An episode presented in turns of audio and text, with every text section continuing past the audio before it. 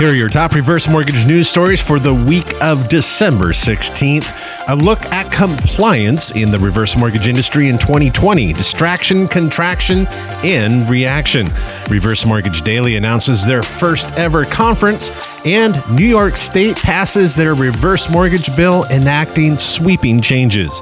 You're listening to episode 596 of HECM World Weekly, the nation's only weekly broadcast for the reverse mortgage professional.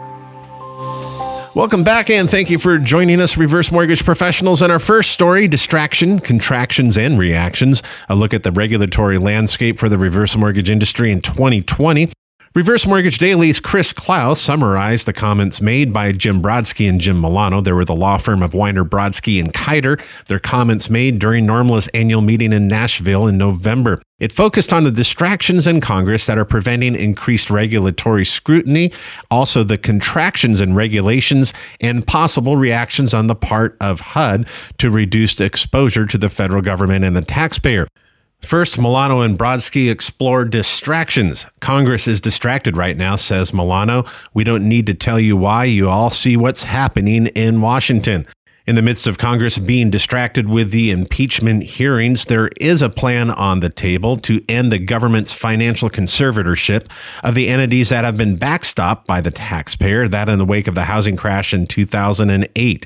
I'm making a prediction here that the GSE reform and the things with our industry won't settle until the end of the 2020 presidential election, says Milano. And who are those GSEs or government sponsored enterprises? Fannie Mae and Freddie Mac. To contractions. Under the Trump administration's enforcement actions by the Consumer Financial Protection Bureau, enforcements have dropped significantly.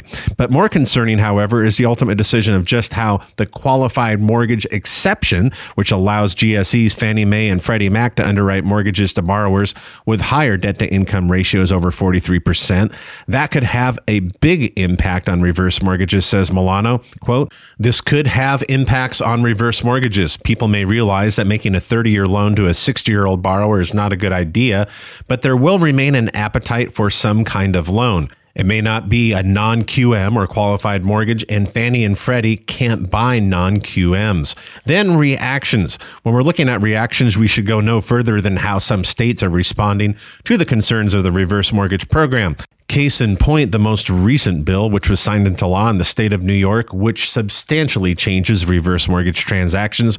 We'll be covering that momentarily. However, there is another reaction, a positive one, that is the creation of a HECM working group inside of HUD. This was first announced by FHA Commissioner Brian Montgomery to reverse mortgage professionals at NRMLA's annual meeting. One of the issues that is most certainly to be discussed in that working group is HUD's proposal to eliminate all HECM to HECM refinances, a proposal which, if enacted, Brodsky said would be a step backwards. Commissioner Montgomery has communicated he has heard the requests from the industry regarding HECM refinances, said Brodsky, and that he will contemplate those concerns further.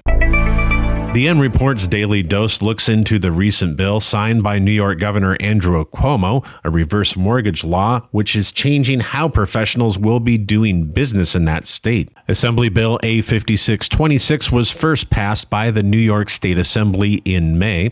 It looks at deceptive practices and seeks to avoid them by requiring additional reverse mortgage supplemental disclosures and also, most importantly, requiring both the lender and the borrower to be represented by an attorney at the time of closing.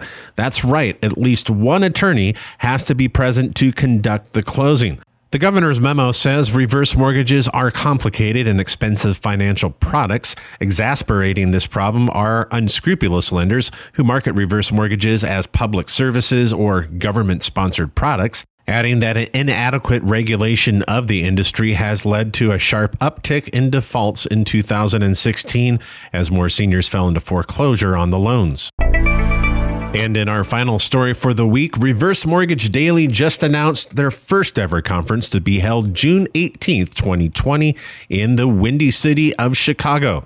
It'll be discussing the future of home equity in retirement, including the following topics the competitive landscape for today's new home equity access tools, CEO perspectives from reverse mortgage industry execs, and sales opportunities and partnerships for home equity access professionals.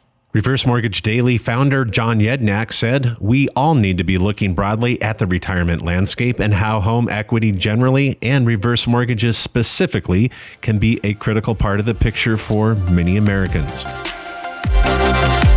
And that concludes this episode of HECM World Weekly, recapping this week's top reverse mortgage news stories. Don't forget, you can also listen and subscribe to this podcast on iTunes. If you're not there already, be sure to go to hecmworld.com.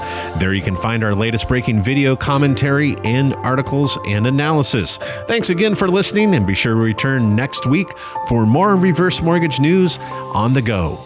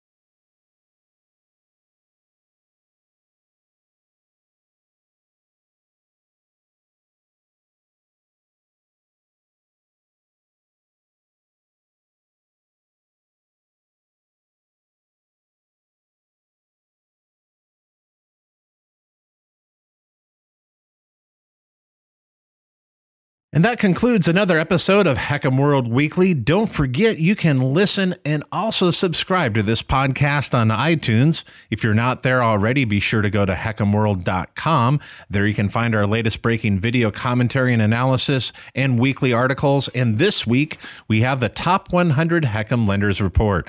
Thanks again for listening and be sure to return next week for more reverse mortgage news on the go.